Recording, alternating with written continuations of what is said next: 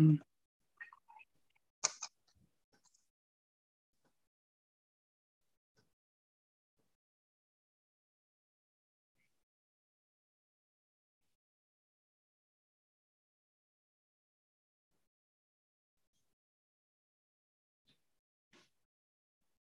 Well, welcome back to the Social World podcast. I'm Dave Niven, and as always, it's a pleasure to have your company.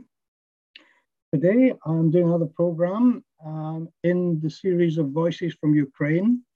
And my guest today, I'm delighted to tell you, is uh, Marina Lipovetska, who is head of projects and head of the hotline um, for Magnolia, which is um, a, a, a, Ukrainian Child Rights Network uh, member, and um, they're a non governmental organization. And also, Marina is a board member of Missing Children Europe, which is the nice connection because we've done some work with that before. Hello, welcome to you, Marina. Hi, hi, David. Hello, everyone. Thank you for inviting me. So, why don't we just start with asking a little bit if you could explain to us Magnolia, uh, the background, and and what the the kind of targets are, what the purpose is of Magnolia, and and, and how it came about. Uh, our organization, Magnolia, works more than 20 years in Ukraine. And what is interesting to mention is that we were founded by initiative of group of journalists who unites uh, on the issue of missing children. Uh, the initial idea was, you know, to use media as TV program, TV channels, and big boards and so on to share the um, announcements about missing children and as much people uh, can see information about missing children, as much higher are chances that someone could see the child, some witnesses, and inform uh, us or relatives about where can be this child. So it was our first initiative, an idea to help uh, search for missing children. Except that we are working on different issues of children's rights, on children's rights protection, and our main mission is to help reunite families. Uh, so our idea is here in Ukraine to support in any way families and children and to, to make everything that can depend on us uh, to uh, help uh, find children and protect them. Okay.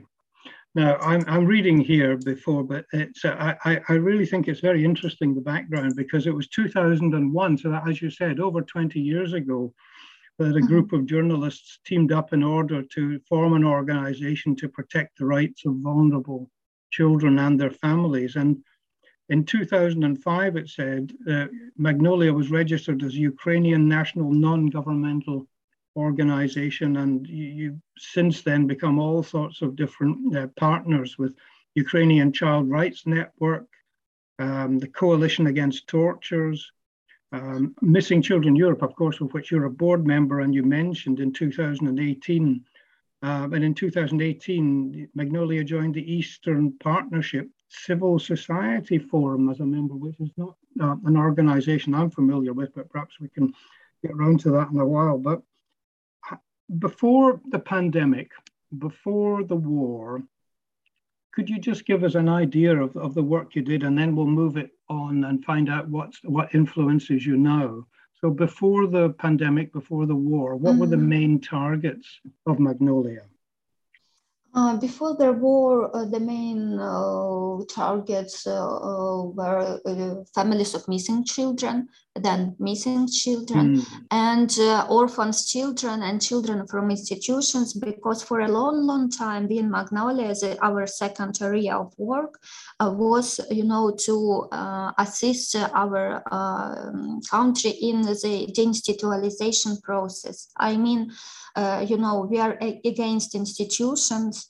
And uh, uh, we believe that every child deserves to live in a family. Even if uh, the child became orphan, it doesn't mean that uh, there must be in the country some institutions and uh, we support any idea, for example, foster families and so on, to mm. assist the, these children in such a hard situation.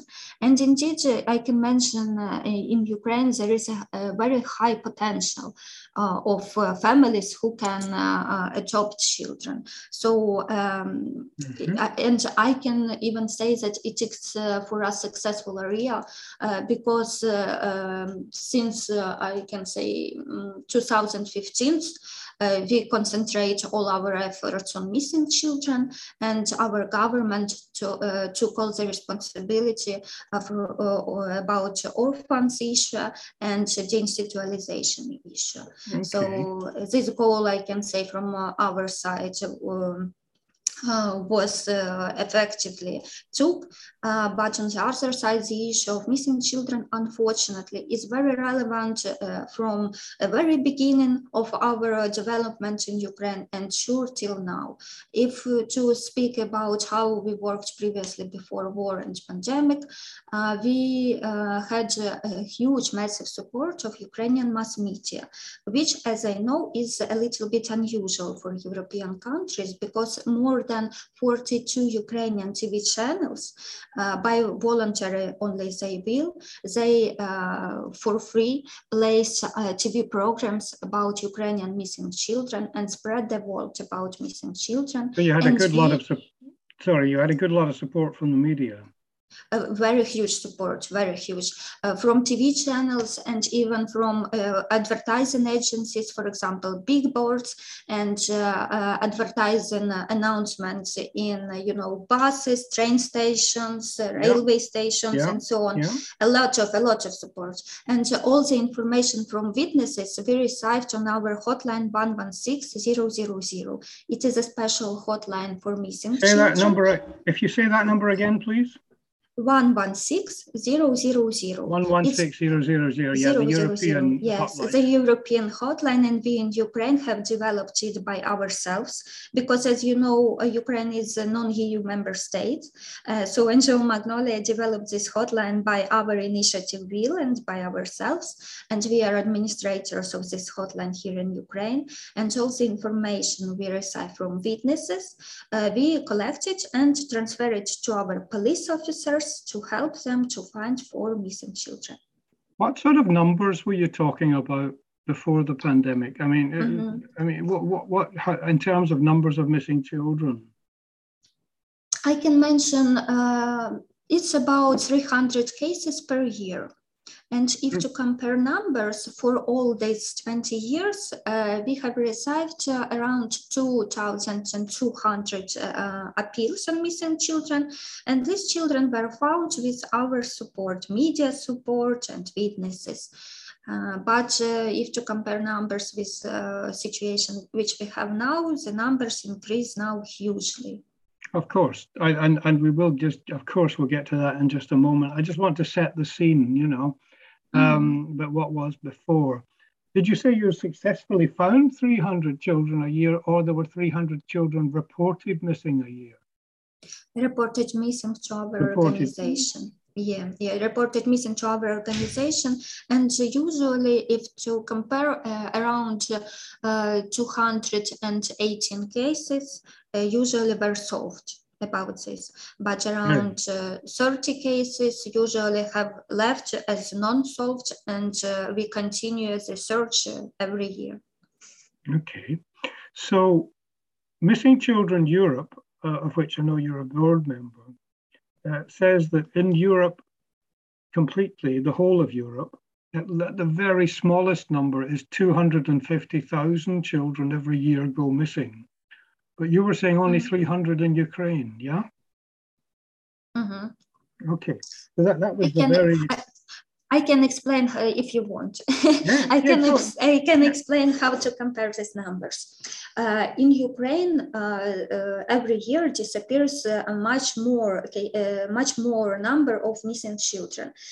but the most reports receive our police officers, and thank God, uh, according to all statistical data, most part of those children who went missing are safety and happily found during the first uh, 24 hours after they disappeared. So those cases are not transferred to us by police. We I only receive cases from police about, mm. you know, uh, such children uh, when they think police that it is a risky case and there is a need of uh, huge media support and witnesses support. Uh, so if to compare numbers which pub, uh, publish our police, for example, um, previous years, yes, uh, we can talk about um, 15,000 uh, reports on missing children, which mm. includes calls on police hotline and so on and so on. But in most parts, uh, cases, uh, it was children, for instance, who just um, run away from school and then the same day they come back, but uh, their parents and relatives were sure worrying about them and they called the police. But uh, there was no need in huge, you know, informational campaign and to involve mass media. So uh, I can only talk about cases which has Magnolia when there are some risky cases. We can no, and I understand. It's a, it's just a, different way you record the data. That that's understandable. Okay, look, let's move forward then because you've had such a huge disruption in Ukraine. Um, firstly, with the pandemic, because that was an entirely kind of um, huge threat to the to to the public kind of um, health and and also to families. But then, of course, the war, which is causing huge upheaval and difficulties. And um, even things like messages like the orphanages that have to be closed and finding places for children. And in the middle of it all, many children are going missing. How, how is Magnolia working in that atmosphere? Uh, you know, uh, from the very beginning, it was uh, sure very hard because uh, we are, our office is situated in Kiev, uh, near exactly near the central railway station. And as you know, uh, railway station was under rocket attack a few times. Uh, so we couldn't uh, go to our office uh, from the very beginning of war and no one could know where would be more safety. So we were hiding in some villages around Kiev or in the next regions of Ukraine. Our hotline consultants were hiding in bomb shelters. But uh, from the very beginning of war, we understood that we can't, you know, just left behind our country in such horrible times, and we need to proceed with our work. Uh, unfortunately, our hotline was not accessible uh, from distance, so we developed a new format of uh, support for parents and relatives of missing children. This was online chats and Telegram bots with uh, using of which you can report if you need support uh, to find your missing child or relative and you can receive uh, psychological or legal assistance. Uh, and from the very beginning of war, I can mention that we received uh, huge support from European community and especially sure from all members of Missing Children Europe. Indeed, it is not, you know, a full sound uh, because uh, from the 24th of February, we started to receive messages from different uh, countries with which our colleagues informed us that they are ready to support and do everything that depends on them uh, on search for our Ukrainian children abroad who went missing abroad. And uh, they even proposed us as uh, consultants maybe to go to their countries to live with them and they could give to us and we appreciate it very much. But uh, sure, our decision was to stay here and to continue because uh, now we are needed here as much as it was never before. because uh, indeed we started to receive appeals, appeals, and then you know hundreds, uh, hundreds and thousands of appeals on missing children were started to receive from the moment when we have developed these online chats. Okay, so you've got a whole different kind of, if you like, um, landscape now, a whole different scenario. Mm-hmm. You had the hotline, which yeah. which then is now really uh, you can talk to me about that in a moment, perhaps, but you've also had to supplement it now with social media and any other way that you can think of to get information, to get data, and to, to be able to respond to the huge increase in numbers of both uh, people that want to trace missing children or people that want to report missing children. Is that a fair summary? Indeed, very correctly summary. Thank you very much. Okay. Indeed sorry, carry on, please. Uh, so, you know, uh, since the beginning of war, I would like to mention that uh, the numbers increased, increased so hugely that on this moment, we received more than 2,367 appeals on missing children, which unites uh, cases of children who went missing with families or without families, but over 460 children went missing alone. Some of hmm. them went missing, you know, even abroad in European countries. So we are searching on all possible ways and in all possible territories. If somebody finds um, uh, has a, a, question for for Magnolia, or has um, information to give you, or wants to ask questions, um, I think we should just say that on the, the front of this podcast, I will put every link you give me to let people know how to contact you and how to contact uh, the authorities in Ukraine who are responsible for coordinating that data. So don't worry, we'll have all the details in front of this. But just for now, um, you said something about the hotline itself before, possibly not being enough. Uh, uh was that how I understood it? Uh, yes, indeed. Uh, but now, thank God, we came back to our office in Kiev, and now accessible is uh, uh, as hotline 116000, mm. as uh, our IT tools, uh, for example, our online chats and Telegram bots. But what is important to mention and interesting for us is, as you know, unfortunately, some territories of Ukraine now are under occupation. Mm. and uh, there uh, doesn't work TV and mobile connection, but internet works. So we started to receive appeals via these online chats from our uh, people from occupied territories and even from witnesses who have seen missing children on occupied territories, our Ukrainian citizens. They write us via these chats. Okay.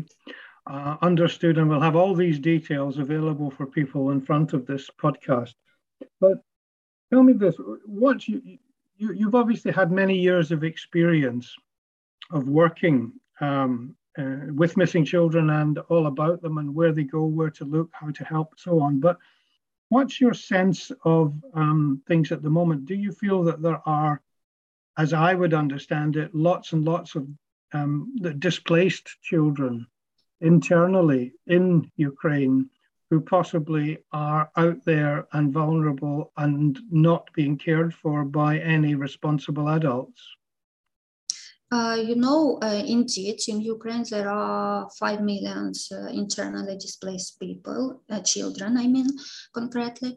Uh, but I can't say that no one cares about them inside of Ukraine because, indeed, you know, from the very beginning of war, as a huge wave of NGOs, volunteers, efforts, and so on increased so much so uh, people and uh, children who are here in Ukraine, they receive support as from governmental side, from uh, governmental social services, for example, uh, as from uh, local NGOs in every region, I mean every Ukrainian region, especially on the west of Ukraine, where most part of children are uh, displaced because of military actions.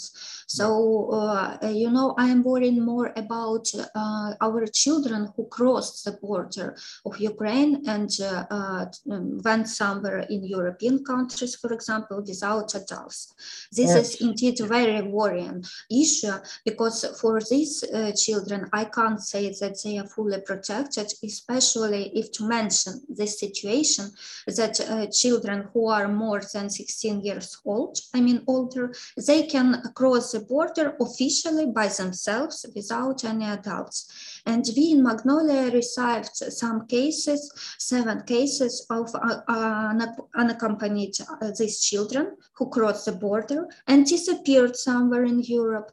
And with our colleagues, uh, members of Missing Children Europe, in closely cooperation and involving even in Interpol, we were searching for those children. And believe me, it is very hard because there are some system gaps if, uh, if no country has registered uh, that they have crossed this border, uh, it is very hard to locate even in which country this child can be. More and more and more difficulties have been um, presented because of, of, of all the disruption that's gone on. And as you probably know, because we talked a bit before, one of the particular worries I have is the um, opportunities there are for organized criminals to prey on these children and other vulnerable adults who are uh, refugees, who are fleeing the conflict. And I think that that opportunity to work with unaccompanied refugee children, to my mind, is something that needs to be addressed as a high priority because these children, in my view, I, asking if you agree, are incredibly vulnerable to any adult who had bad intentions um, because they just want to be looked after and safe and they'll be they'll listen to anybody who's who wants to um, take care of them and these people will exploit them. So um, are you hearing much evidence of that uh, I agree with you that indeed this category is uh, very risky and worrying, uh, unaccompanied migrant children. Uh, so the first step which I would like to pay attention for European Union and mm. for all other countries is obligatory registration of all children who cross the border of your countries, just to you know avoid this system gap when our Ukrainian children fleeing from war and run away and uh, just cross your border and then they stay there alone and not protected. I know the situation, for example, when our Ukrainian uh, girl, uh, two girls from Odessa region, uh, you know, Odessa is under hard rocket attacks and these girls, uh, they were very scared from the very beginning of war and they decided to escape. They have how, how old were they? How old were they? Uh, 16 and 17 years old. Okay. Uh, they decided to escape. Uh, they have parents in Ukraine, but uh, because of some reasons, I don't know which, uh, parents couldn't uh, cross the border, and those girls decided to run away by themselves.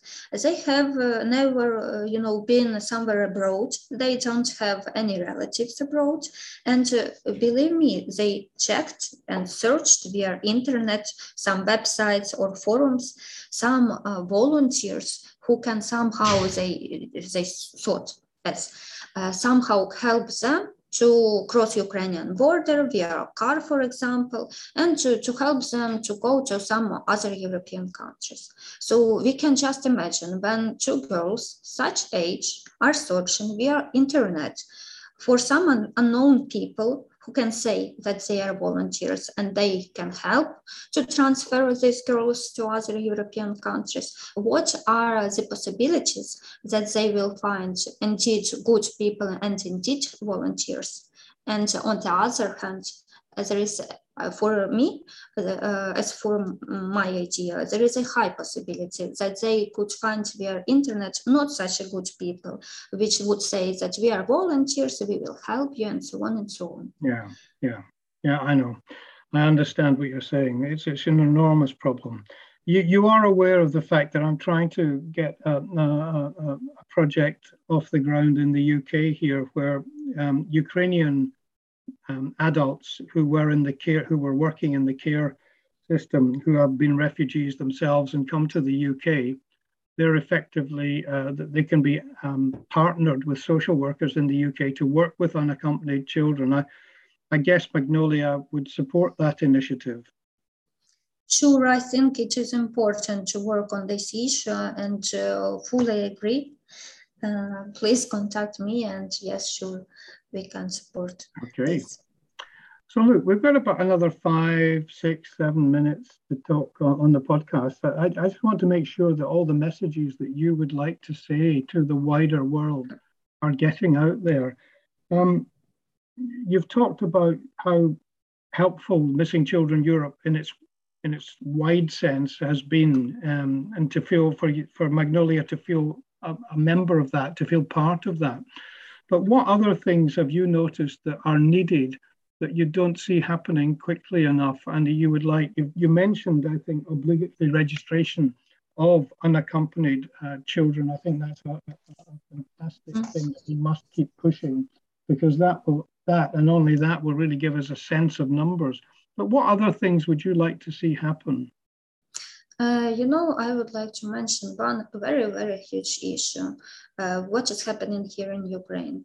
Uh, our children are forcibly taken uh, by Russians and displaced somewhere to Russian territory. And uh, I think that the whole world must know this information that here is going on, you know, uh, some genocide process when uh, they are taking our children and forcibly displaced them to Russian territory and trying to adopt some legislation uh, to allow uh, adoption of our children but uh, if to tell the truth, during the war, every country must respect the moratorium uh, of an adoption. Why? Uh, uh, why so? Yes, because those children, first of all, they can be not orphans. The second, if even their parents uh, were killed because of war, they have some relatives grandmothers, uncles, aunts, and so on. So they have rights, you know, to reunite with their biological families. Those people have right to adopt those children. And there is no other options to allow any other uh, country to forcefully take our children and to adopt them. And the second, I would like to mention, unfortunately, that here in Ukraine, uh, we receive some information on po political abductions, abductions of political reasons. Unfortunately, Russians has abducted the son of Zaporizhia region, uh, Ukrainian uh, head of administration, and they are blackmailing uh, this man uh, they have two 16 years old boy Vlad Buryak somewhere on their territory and they are blackmailing the father to do some things uh, to take his son back. And uh, for this moment, three months already, the 16 years old boy is kept as a prisoner of war somewhere uh, on Russian territory. And if I remember rightly, when you told me that story before, this was something that you just didn't read about. You know about this case, don't you? We, we sure we know about this case and we are trying to solve it but uh, i would like you know to uh, involve international attention in mm. uh, and mm. in every of my interview i mention this case because mm. father uh, father asks very much to pay international attention and he hopes that this attention could uh, you know force these russians just to let his son out absolutely uh, I totally understand. Now, what other things would you like us to publicize about Magnolia? Because I'm more than happy to do that. Um, I mean, I know that you're very keen on awareness of human rights and how to protect human rights. You talk mainly about working in support of families with children and preventing the institutionalization of children. Now, that was a very um, fundamental tenet of Magnolia's kind of principles. Um, what about the care system in U- in Ukraine prior to the war, which has now has it now been completely disrupted, and therefore you're not sure of where lots of these children went who were being looked after? Uh, you know, uh, if challenges are true, the situation changed uh, completely very much. Mm. Initially, our government has already, before the war and before the COVID, we have already uh, official strategic of deinstitutionalization of Ukraine. So mm-hmm. they have an idea that uh, those institutions must be closed and uh, children must live in foster families or are being adopted and so on. But mm-hmm. if um, to compare, um, there were as huge numbers of Ukrainian orphans uh, and there were not enough uh, foster families and um, adopters who can at the same time take all those children. So this process must uh, have been previously, uh, you know, some uh, must have taken some time. Uh, this strategic was for five years. But when the war started, uh, our uh, government, uh, they have collected, developed some uh, online tool with which all Ukrainian families who want uh, to not to adopt children, but uh, for some time take those children who become orphans because of war now, or who lost their relatives, for example, and it is unknown or those people are dead or they are alive because we have a lot of such situations uh, for some time, uh, those families can uh, support those children and take them in their families and so on. And somehow a kind of foster families. But if to understand how difficult now a situation, they don't um, have to take uh, so much official regulations and so much education as it was the initial idea for official foster families. Okay. It was uh, somehow like unofficial foster families, and more than 20,000 Ukrainian families reported that they want to assist uh, uh, children and they want to take those children. So that's why I say that now our government and we understood that Ukraine has a huge potential of development in future uh, official foster families. And uh, there are a lot of very kind people, families who can uh, help those children and take them. Well, I think that's a very positive note to end on yeah. in a very, very difficult time. But I also think that people have got to be aware of the fact of how how strong and how brave the workers in Magnolia are by staying and doing the work you're doing in enormously difficult circumstances, and um, how well how almost it must seem sometimes impossible, but you're still carrying on and you're still working. And I, I will you send me all the details that I can put on the front of this podcast, and um, so that how people can get in touch with you, how people can better understand what you're doing and how people can help. Um, sure, sure. Thank you. Other, Thank other you for nice words. Well, no, I mean, Marina, you're doing the work. I mean, and just, I just think it's great. And thank you very much for the time you've taken to talk to us about it. Um, so thank you very much indeed. And hopefully might be, be able to do another podcast in the not too distant future and see what happens then and see how things have been going. So thank you very much for now. Thank you. Thank you, David.